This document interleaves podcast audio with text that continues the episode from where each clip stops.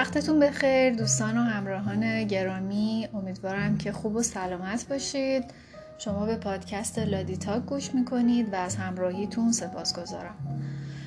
مدت های زیادی گذشته از اینکه کتاب زندگی نزیسته رو زندگی کن رو خوندیم و اپیزود جدیدی فرصت نشد که ضبط بکنم. چند تا کتاب رو در آن واحد یعنی با هم همزمان شروع کرده بودیم اگه خاطرتون باشه که یکیش زندگی نزیستت رو زندگی کن بود یکیش مرداب روح بود یکیش خورده عادت ها بود و چهار میساق چهار میساق که فکر کنم یک یا دو اپیزود دیگه ضبط بکنم تموم میشه و میریم روی کتاب خورده عادت ها و در کنارش سعی می‌کنم این دوتا کتاب مرداب روح و زندگی نزیستت را زندگی کن رو هم پیش ببرم. الان اپیزودی رو با هم دیگه خواهیم داشت. در ادامه کتاب زندگی نزیسته و رسیدیم به صفحه 72 طبق فایلی که من دارم تمرین بازپسگیری خودمان.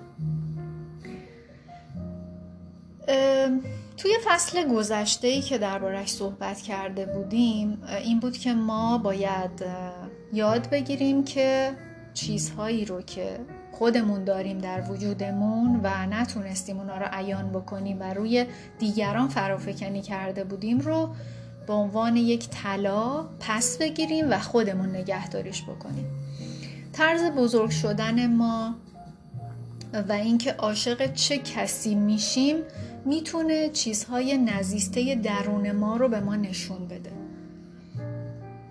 هدف از تمرینات که در ادامه خواهیم داشت اینه که به ما کمک بکنه که سرنخهای مربوط به رشد وجهه دیگه خودمون رو و به قولی دوقلوی گم شده یا همزادمون رو پیدا بکنیم تا در روند کشف زندگی نزیسته اجدادمون که به صورت نسل به نسل به ما رسیده ما رو یاری بکنه.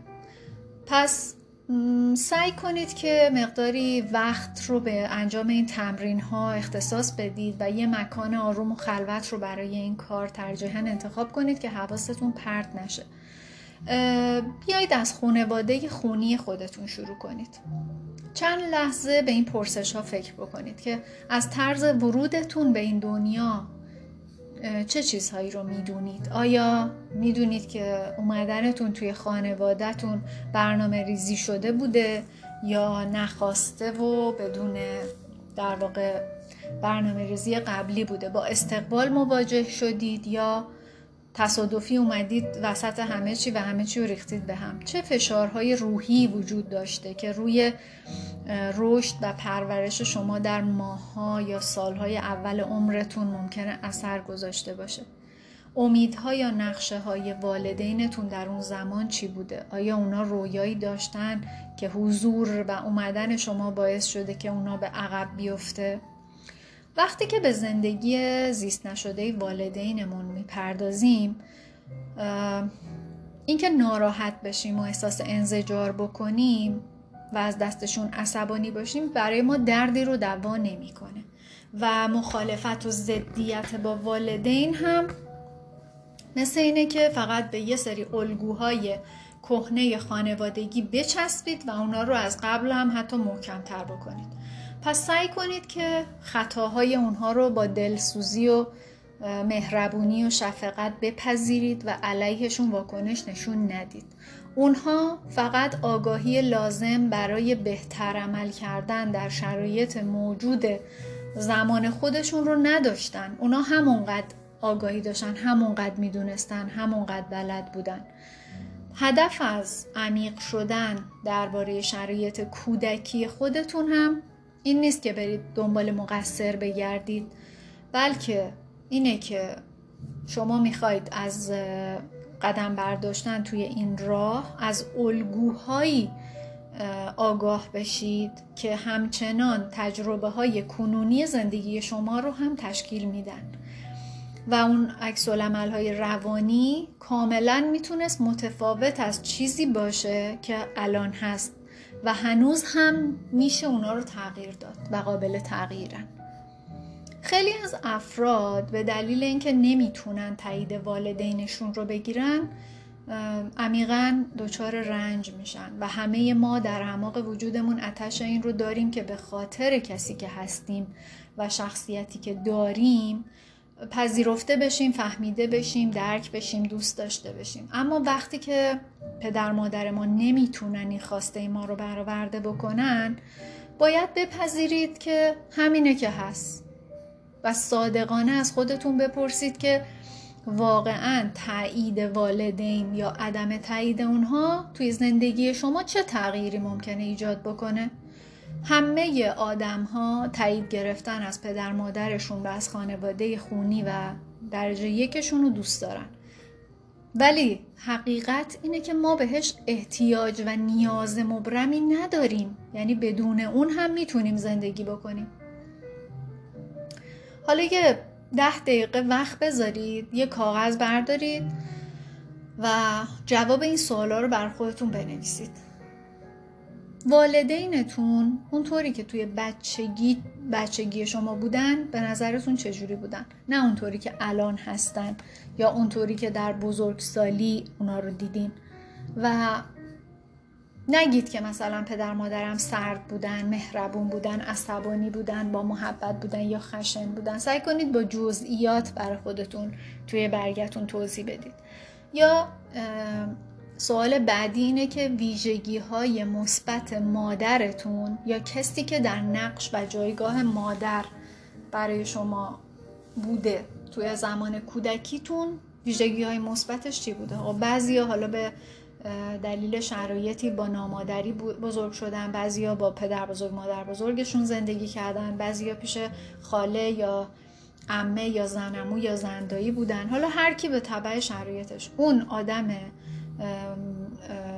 خانومی که توی این جایگاه باهاش زندگی کردین تو جایگاه مادر چه ویژگی های مثبتی داشته؟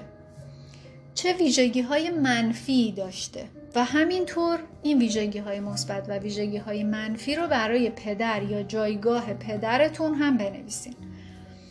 چه زندگی نزیسته به نظر شما داشتن؟ یعنی چه ویژگی های نزیسته ای توی زندگی پدر و مادر یا پدر بزرگ یا مادر بزرگ یا اون نقش خانم یا آقا در زندگی شما به نظرتون توی کودکی وجود داشته؟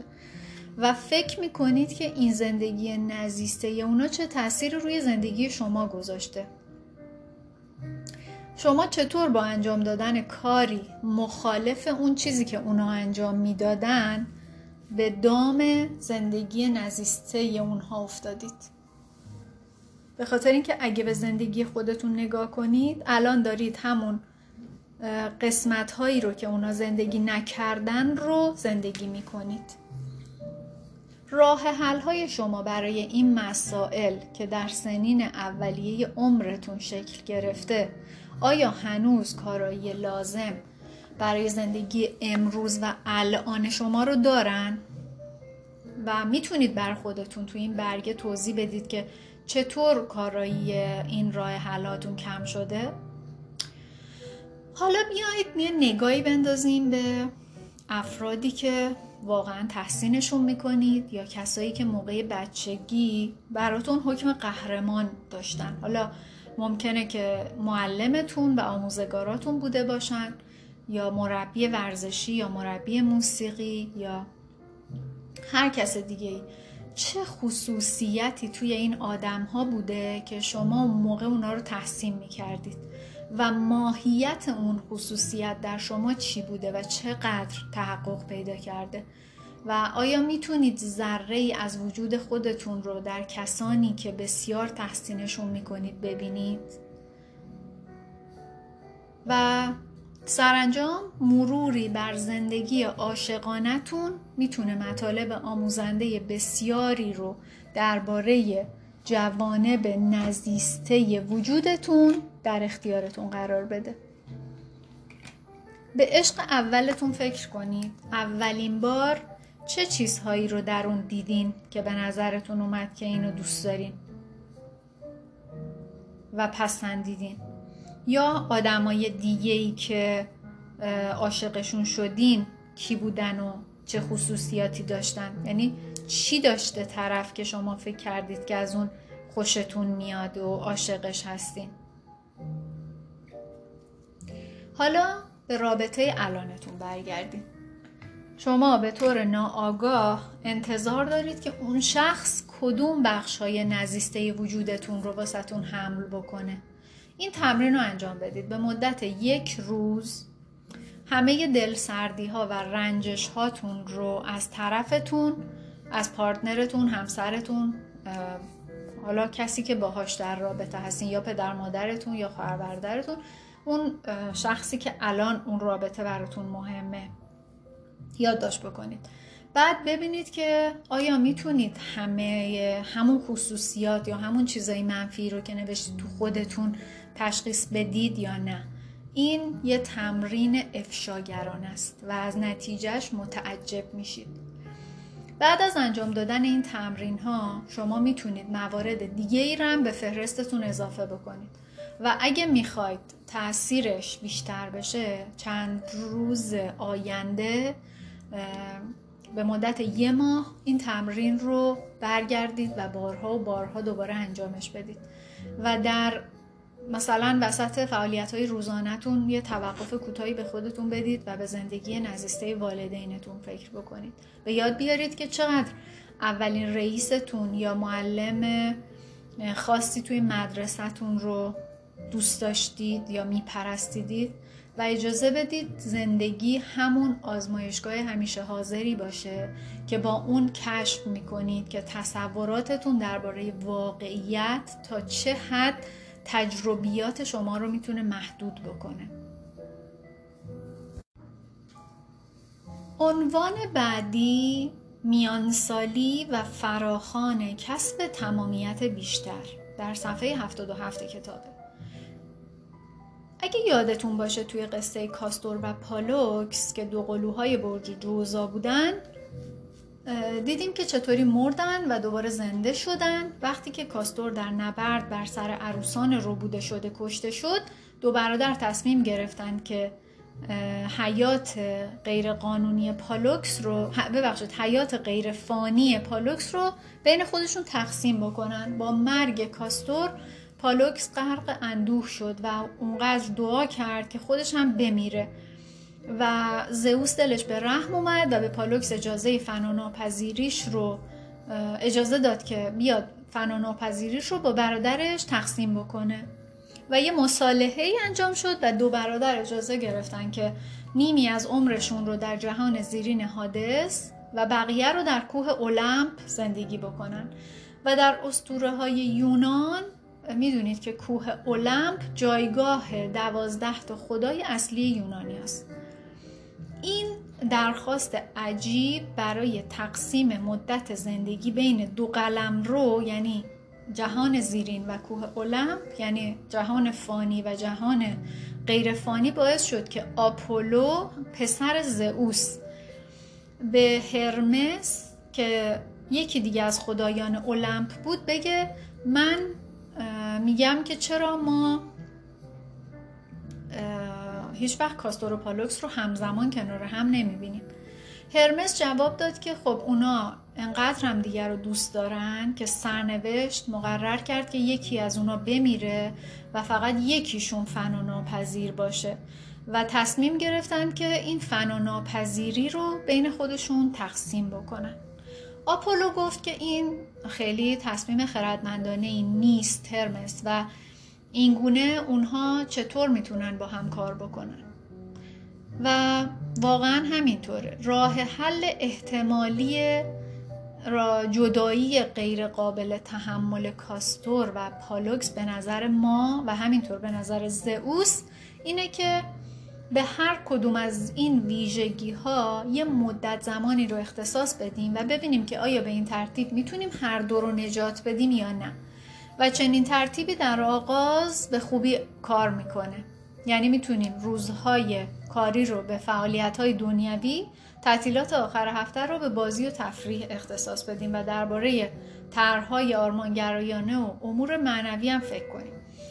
اما به زودی آرزه اینکه خدا رو شکر جمعه است یا وای خدا باز دوباره شنبه شد پدید میاد.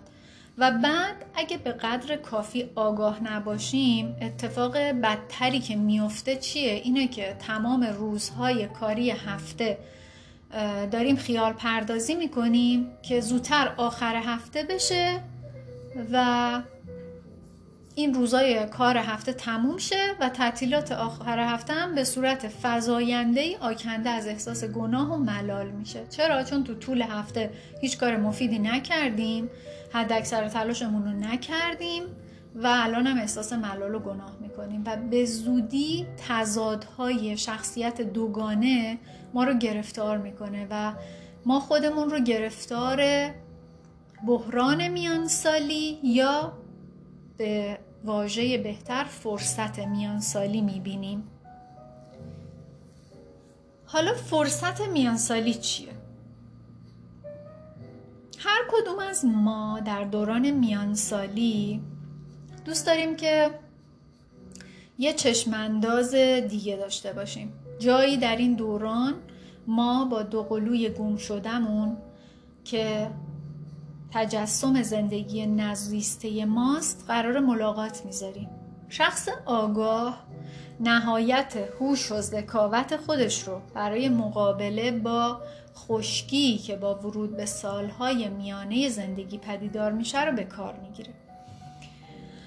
اگه پذیرا باشیم در نهایت متوجه میشیم که شخصیت انسان چند تا وجه داره و یک وجه نداره و یه جانبه نیست. مثلا وجه زمینی داره وجه غریزی داره وجه عملی داره وجه بالا داره وجه آرمانی داره و و و.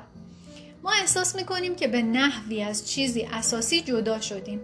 یه بود شخصیت ما شاید به امنیت، پیشبینی پذیری و امور دنیوی بچسبه در حالی که یه بود دیگه شخصیتمون تمنای تجربه امور متعالی و معنوی رو داره.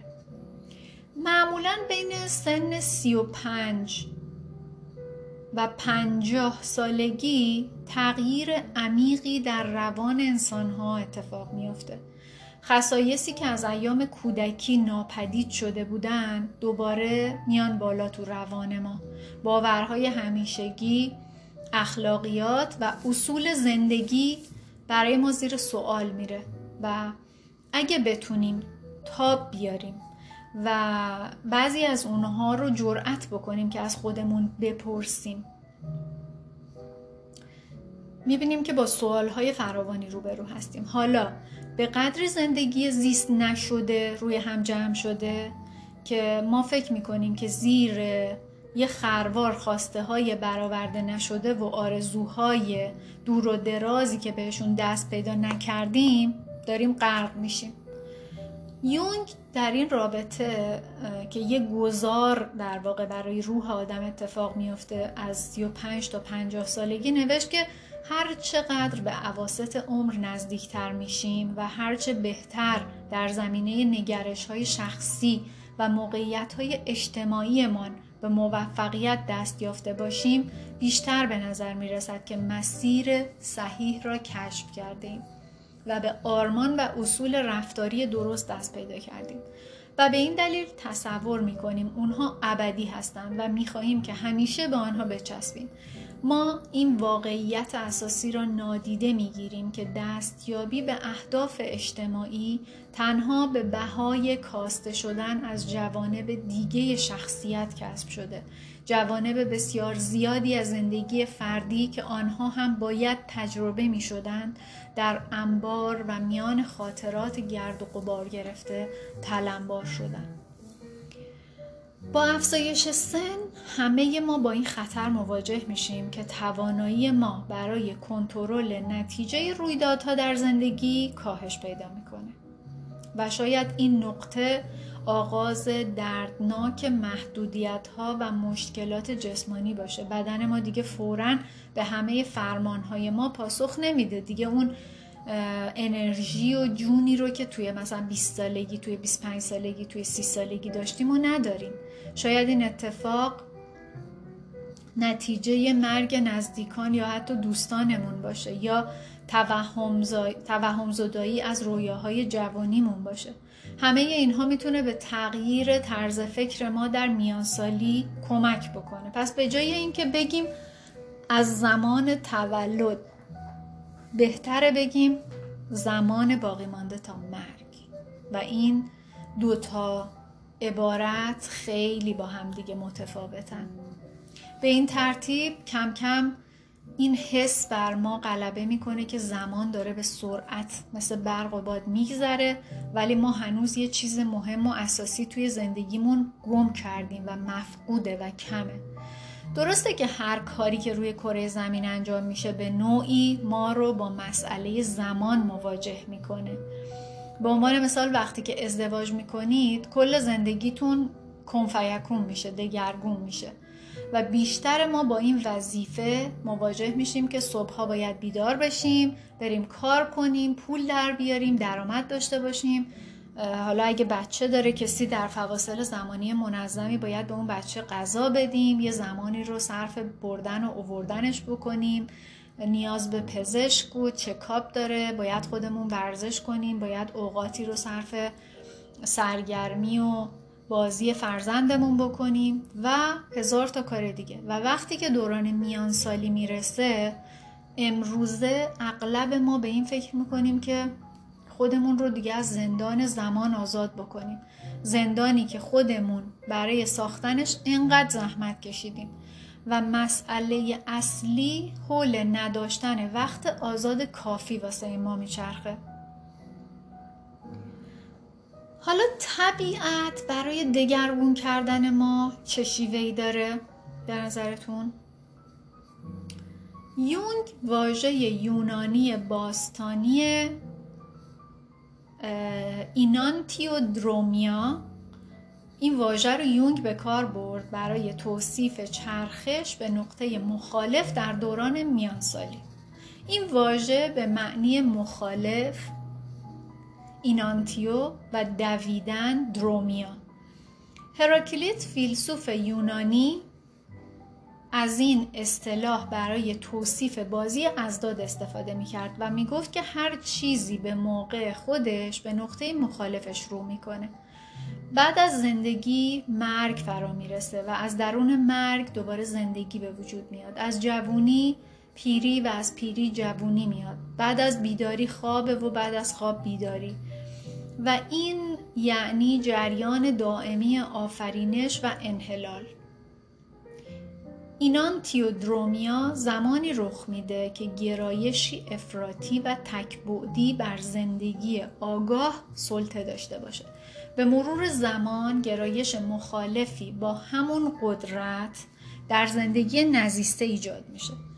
این گرایش در آغاز با عمل کرده آگاه شخص تداخل پیدا می‌کنه ولی بعد از مدتی کنترل آگاه رو هم در هم میشکنه و حرکت روان به سوی جهت مخالفی که تا کنون زیست می شده آغاز میشه. فلسفه چینی این روند رو به صورت بازی یین و یانگ نشون میدن. اگه درباره فنگشویی بدونید همونطوری که من قبلا اپیزودهایی رو صحبت کردیم و با هم خوندیم درباره یک کتاب فنگشویی می‌دونید که اون علامت اصلی فنگشویی که انرژی یین و یانگن که در همدیگه به صورت نامتناوبی ادغام میشن بیانگر همین موضوع هستش. و گویی جوانب اساسی شخصیت ما چنان در میان سالی تکبودی میشن به دلیل اینکه زندگی زیست نشده به بالاترین نقطه احساس خودش رسیده. و شخصیت سعی می‌کنه که برای ایجاد تعادل دست به اصلاح این وضعیت بزنه. حالا ما طول عمر انسان رو می‌تونیم با خط سیر خورشید مقایسه بکنیم. صبح زندگی ما قدرت می‌گیره تا اینکه در گرمای نیمروز به نقطه اوج خودش می‌رسه بعد جریان معکوس میشه آفتاب کم کم غروب می‌کنه و بعد شب شروع میشه. یونگ می‌گفت بعد از ظهر زندگی درست به اندازه صبح اون سرشار از معناست. فقط باید بدونیم که معنا و مقصودش متفاوته. پژوهشگرا بر سر اینکه آیا بحران میانسالی پدیده عام زندگی امروزی یا نه اختلاف نظر دارن. اما می‌دونیم که اغلب در میانسالی روند زندگی اجتماعی و فردی مطابق با فرهنگ غالب برای ما بسیار تنشزا شده. انگار که تمام انرژی وجودمون رو از ما می‌گیره. و این نه تنها موقعی صادقه که زندگی شما رو دل سرد کرده و موفقیت هاتون کمتر از انتظارتون بوده بلکه وقتی موفقیت های زیادی هم کسب کردین و حتی بیشتر از سطح انتظارتون هم بوده با صادقه. به خاطر اینکه در این زمان انرژی زندگی نزیسته شما مقدم شده بر هر آنچه که قبلش بوده. ما در سالهای میانی عمرمون دچار شک و تردیدهای جدید نگرانی های جدید و استراب های جدید میشیم. شاید ناگهان عاشق بشیم. شاید ازدواجمون رو به هم بزنیم و جدا بشیم. در حالت نومیدی و دلسردی ناگهان کارمون رو رها بکنیم. شاید کم کم احساس پوچی بکنیم. فکر کنیم که چقدر زندگی بیخود و بیهوده ای داریم و این لحظه ها خطرناکن. اما می‌تونن صحنه رو برای مرحله جدیدی از رشد و تحول ما هم آماده بکنن. اگه توجه کنیم کم کم می‌بینیم که چیز بیشتری لازم داریم. قاعده ای که زوجها به طور ناآگاه برای پوشوندن زندگی نزیسته همدیگه وضع می‌کنن اغلب در میانسالی ناگهانی از بین میره و تلافی جویی ها و سوء تفاهمات و نشون دادن انزجاری که سالها و سالها اونو پنهان کردن و سرکوبش کردن و عواطفی که سالها اونا رو بیان نکردن و زیر اون نقاب های مختلف اونا رو قایم کردن اینا همه رو میشه و آدم ها دنبال کسی میگردن که همه تقصیرها رو بندازن گردنش که خیلی هم کار آسونیه. حتی وقتی که خودمون در رشد تک بودیمون مشارکت داشتیم. طلاق برقراری روابط عاشقانه با اشخاصی که جوونترن یا اختلاف سنیشون زیادتره. اشاق به ظاهر جذابتر تغییر ناگهانی کار و حرفه و خیلی کارهای مشابه اینها در این دوران میانسالی معموله و رواج داره. اما ما قادر نیستیم که اونها رو به عنوان نشانه های جستجوی روحمون برای رسیدن به تعادل نگاه کنیم و در نظر بگیریم. دست کم در سطح ناآگاه ماندن انتخاب امنتری به نظر می‌رسه و انگار بهتره تلاشمون برای کسب سعادت رو بر پایه فرمول های تجویز شده در نیمه نخست عمر دو برابر بکنیم. یعنی دنبال به دست آوردن پول و دارایی بیشتر بدویم موفقیت های شغلیمون رو بیشتر بکنیم. منمون رو بازم بزرگتر کنیم. شاید فکر کنیم که انتخاب یه چیز نو و بهتر می‌تونه اون احساس نارضایتی رو در ما کم بکنه و تعدادی از آرزوهامون رو کاهش بده و با این حال اسیر تکه ای از شخصیت موندن باعث صدمه جدیتری میشه و در نتیجه این صدمه ما دچار رنج و عذاب بیشتری میشیم. پس تصور ما از سلامت که بیشتر اوقات منظور از اون سازگار شدن با وضعیت به اصطلاح عادی یا میانهیه که جامعه تصویبش کرده ما شاهد تعهد به حفظ ثبات به قیمت از دست رفتن درستی و تمامیت شخصیتمون هستیم. نیچه فیلسوف آلمانی درباره فشار زندگی زیست نشده ای که اعاده نشده می نویسه زرتشت با رویاهای برآورده نشده جوانی خود به گور می رود. او چنان با آن رویاها سخن می گوید که گویی اشباهی هستند که سخت به او خیانت کردند. آن اشباه رقصی به پا کردند و آنگاه موسیقی را برهم زدند. آیا گذشته راه او را چنان سخت ساخت آیا زندگی زیست نشدهش مانع او شد و باعث شد به زندگی تن بدهد که گویی راه عبوری در آن نیست؟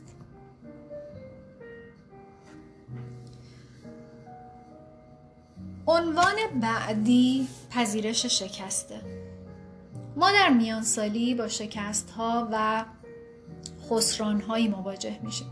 هر کدوم از ما با بالا رفتن سنمون محدودیت ها کاهش تواناییمون در کنترل نتیجه رویدادها باطل شدن فرضیه ها و تصوراتمون از قدر قدرت بودنمون رو به عینه می‌بینیم شاهد شایدم روی سطح زندگی بمونیم شاید دریابیم که زندگی بسیار عمیقتر، غیرقابل کنترلتر، اسرارآمیزتر و معجز آساتر از اونیه که قبلا فکر می‌کردیم. آنتونیو ماچادو شاعر اسپانیایی درباره تبدیل شکست های نیمه اول عمر به زندگی با معنا در دهه های بعدی عمر می نویسه دیشب که خواب دیدم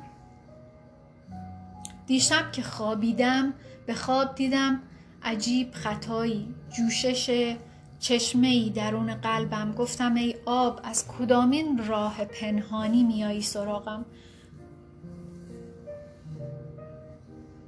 آب زندگی نوعی که هرگز ننوشیدم چون تویی. دیشب که خوابیدم به خواب دیدم. عجب خطایی که دارم کندویی درون قلبم و زنبوران طلایی بسازند از شکست هایم شانه های سپید و شهد شیرینی. دیشب که خوابیدم به خواب دیدم عجیب خطایی که نورافشان شده خورشید گرم و سوزانی درون قلبم. گرم و سوزان بود چون احساس می کردم گرمایش را همچون اجاقی و خورشید بود چون می کرد نورافشانی و پر آب می کرد دیدگانم را. دیشب که خوابیدم به خواب دیدم عجب خطایی. خدا اینجا بود درون قلبم. بررسی راه های ناپیموده. بیشتر ما می‌تونیم همکلاسی های سابقمون رو در مجلسی گرد هم بیاریم و موفقیت, ها، موفقیت هامون هم به رخ همدیگه بکشیم و روی زندگیمون تعمق کنیم. ما اینجا با همکلاسی های سابقی روبرو میشیم که در جوانی انگار آینده درخشانی داشتن اما سالها بعد به نظر می‌رسه که زیر نقاب سنگین اجتماعی مچاله شدن. به این نتیجه چسبیدن به هویتیه که در همون اوایل جوانی کسب شده.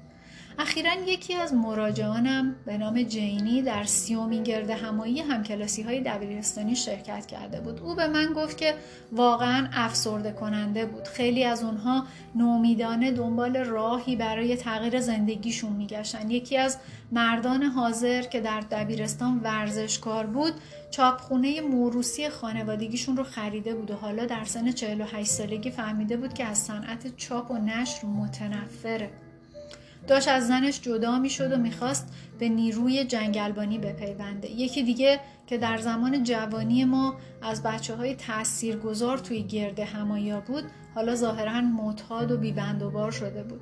این زن بلوز تنگ کوتاه پوشیده بود و بیش از حد مواد مصرف می‌کرد. موقع نهار حالش بد شد و به هم خورد و میز مهمونی رو ترک کرد و شنیدم که در میهمانی اشکریزان به یکی از همکلاسی های سابقمون میگه تو در زندگیت به اندازه من اشتباه نکردی خوش به حالت. و دوستش جواب داده بود چرا؟ من هم همه این کارا رو کردم.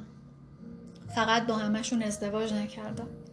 جینی نتیجه گرفت که واقعا خوششانس بوده که در دهه سی زندگیش کارش رو عوض کرده و بعد ازدواج موفق کرده. اون گفت خدا رو شد که من دیگه مواد مخدر مصرف نکردم و در سی و پنج سالگی شروع کردم به بزرگ و بالغ شدن. خیلی از همکلاسیام هنوز در همان حال و هوای دبیرستانی موندن. اما جینی هم به طور مبهمی از زندگیش احساس نارضایتی می‌کرد. می‌گفت من ثروت زیادی دارم اما هنوز این ترانه قدیمی رو یادم میاد که میگه همش همینه.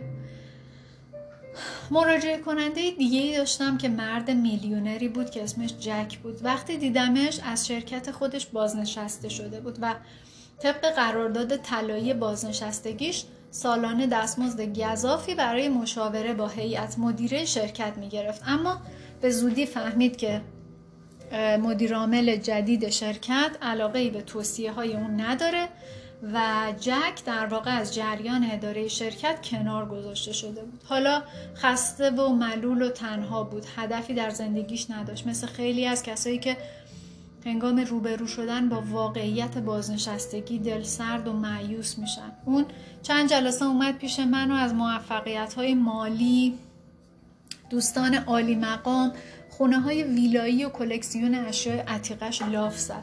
در حقیقت احتیاج به یه گوش داشت که به بلوفاش گوش بده. وقتی تونستم حرف بزنم سعی کردم بهش بفهمونم که خصوصیاتی که تا اینجا اونو پیش آورده برای مرحله بعدی عمرش کافی نیست. او اول می‌گفت بله بله حق با شماست. و بعد حرفم رو فراموش می‌کرد و به حالت نیمه شوخی از رویاهای بزرگش برای بازسازی مناطق آسیب دیده از سونامی جنوب شرقی آسیا برام حرف می‌زد.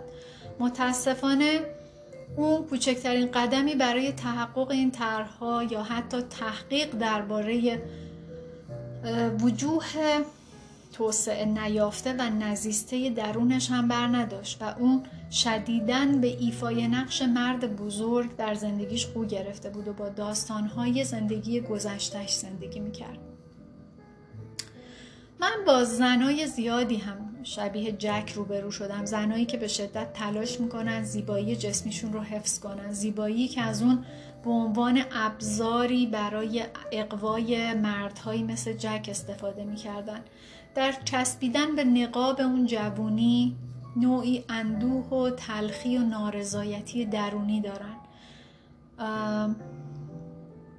در فصلهای بعدی دربارهش صحبت می‌کنیم که روحیه جوونی و احساس وجود امکانات جدید در هر سنی اساسیه. اما اجتناب از تحول و آگاهی وسیعتر پیدا کردن مانع از کسب تمامیت و اصالت ما میشه.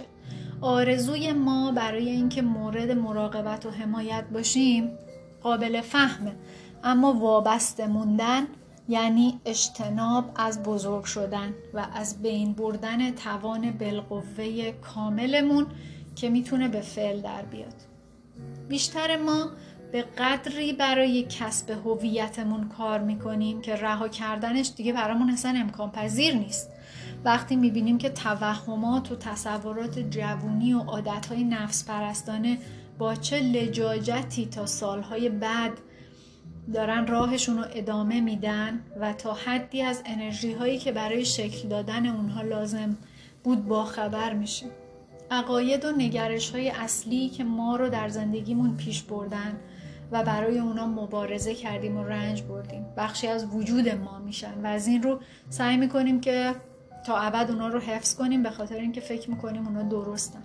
اما اون چیزی که در نیمه اول عمر موثر بوده تقریبا همیشه برای چالش های سالهای پختگی عمر و نیمه دوم عمر کافی نیست.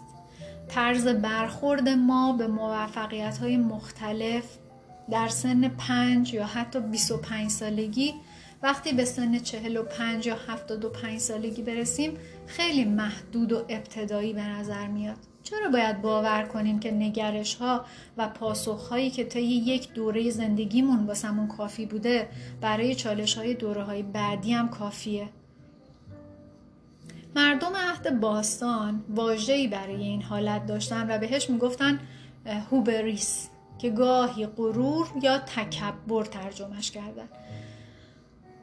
معنای ضمنی این واژه دانش محدود یا چشمانداز ناقصیه ناشی از این تصور که فرد علامه دهره و همه چیز رو می‌دونه. اما همونطوری که جیمز هالیس گفته این یه خودفریبیه و این یه دروغ بزرگه. وقتی که فکر می‌کنید که همه داستان رو می‌دونید به احتمال خیلی زیاد دارید از روی عقده عمل می‌کنید از روی الگوی درونی تکبودی لوح ذهنی. داستانی که ما آگاهانه می‌دونیم یا فکر می‌کنیم می‌دونیم هیچ وقت ماجرای کاملی که درون و بیرون ما داره رخ میده واقعا نیستش. بیشتر آدم ها در نیمه اول عمرشون دچار غرور و تکبرن. اما به مرور زمان زندگی از طریق درد و رنج این خطای انسانی رو که غرور و تکبر باشه رو اصلاح می‌کنه.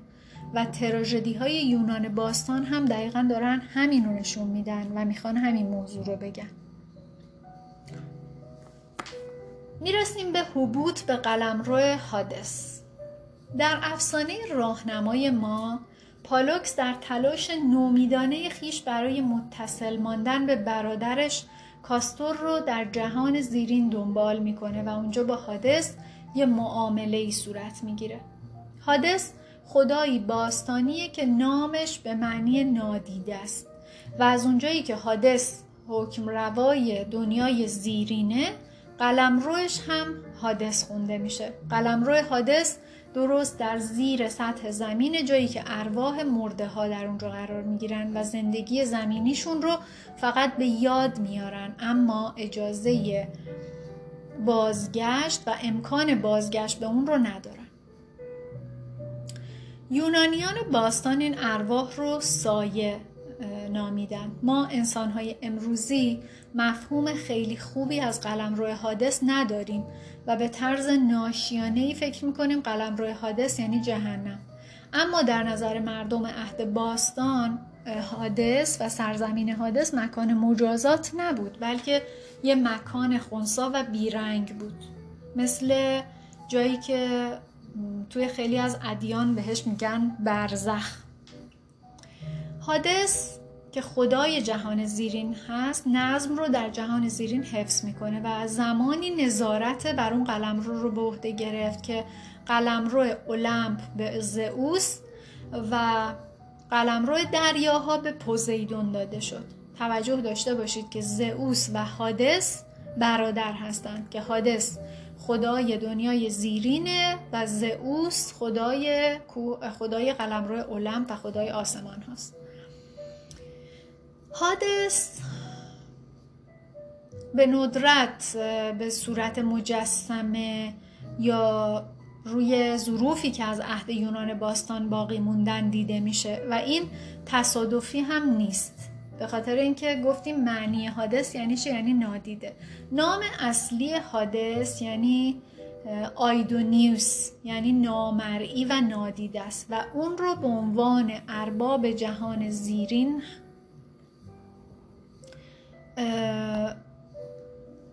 می‌شناسن که هم ترس و هم علاقه رو برمیانگیزه.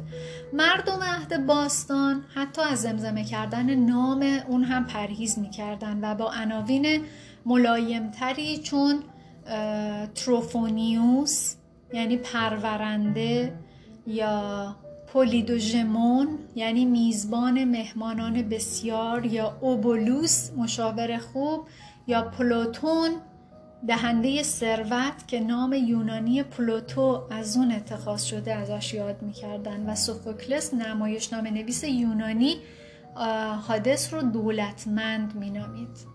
این نام ها حاکی از آن است که حادث و جهان زیرین تنها نمادهای خسران و از دست رفتن نیستند بلکه نماد ثروت هم هستند ارباب جهان زیرین در واقع شخصیتی خلاق و تحولگراست که همتای مذکر دیمیتر الهه باروری و آورنده غلات و میوه‌جات زمین محسوب میشه. پس حادث همتای معنسش میشه که دیمیتر.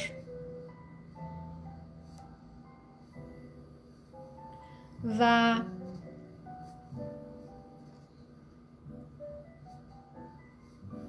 قوطه خوردن در این قلم رو بهره درونی به بار میاره. به لحاظ روانشناسانه ما برای کسب ثروت باید به جهان زیرین بریم. خیلی از قهرمانان یونانی دست به سفر خطرناکی به اعماق زمین زدن تا از سایه ها سوال بکنن یا بتونن اون سایه ها رو آزاد بکنن. و در افسانه راهنمای ما یعنی کاستر و پالوکس مهمه که دو قلوها تا مدتی نیمی از اوقات عمرشون رو در دنیای زیرین بگذرونن و نیم دیگر رو در آسمان و در المپ و به همین ترتیب تنها از طریق بررسی و کشف نازیسته هایی که ما می‌تونیم دوگانگی رو که با بالا رفتن سنمون اینقدر برای ما مشکل ساز میشه رو درک بکنیم و حل بکنیم.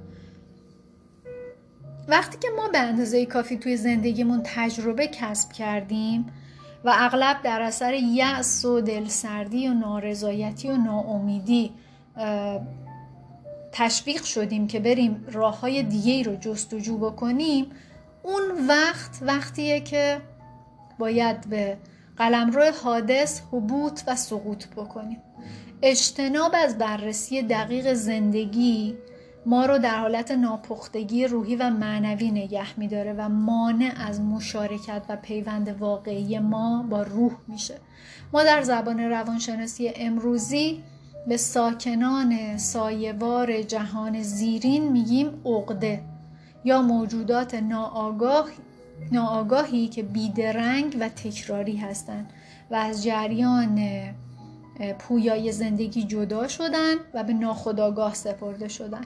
هر چیزی که ناآگاه باشه بر ما قدرت داره و روی انتخابهای ما اثر می‌ذاره و از طریق عادات برنامه ریزی شده تجربه ما رو محدود می‌کنه. میگن عقده ها پنج ثانیه زودتر از ما فکر می‌کنن پنج ثانیه زودتر از ما حرف می‌زنن پنج ثانیه زودتر از ما تصمیم می‌گیرن. به خاطر اینکه اونا ناآگاهن و ما نسبت بهشون شناخت و آگاهی کافی رو نداریم. در نظر یونانیان باستان حادث قلمرویی بود, قلمروی بود که آنجا ارواح ارواح زیر سلطه گذشته بی تغییر تکراری و بیشکل و مرده در همدیگه میلولیدن.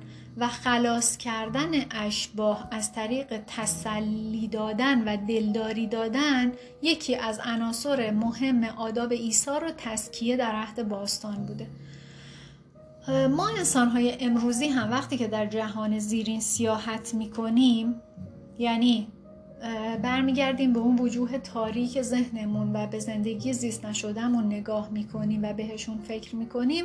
با یه سری مرداب های راکت و مونده و کپک زده و لجن بسته شاید مواجه بشیم توی شخصیتمون. اما اونها امکانات جانبخشی هم دارن. ما هم باید اشباه مشکل ساز گذشته رو تسلی بدیم و اونها رو آروم بکنیم. چون نمی‌تونیم با اونا بجنگیم.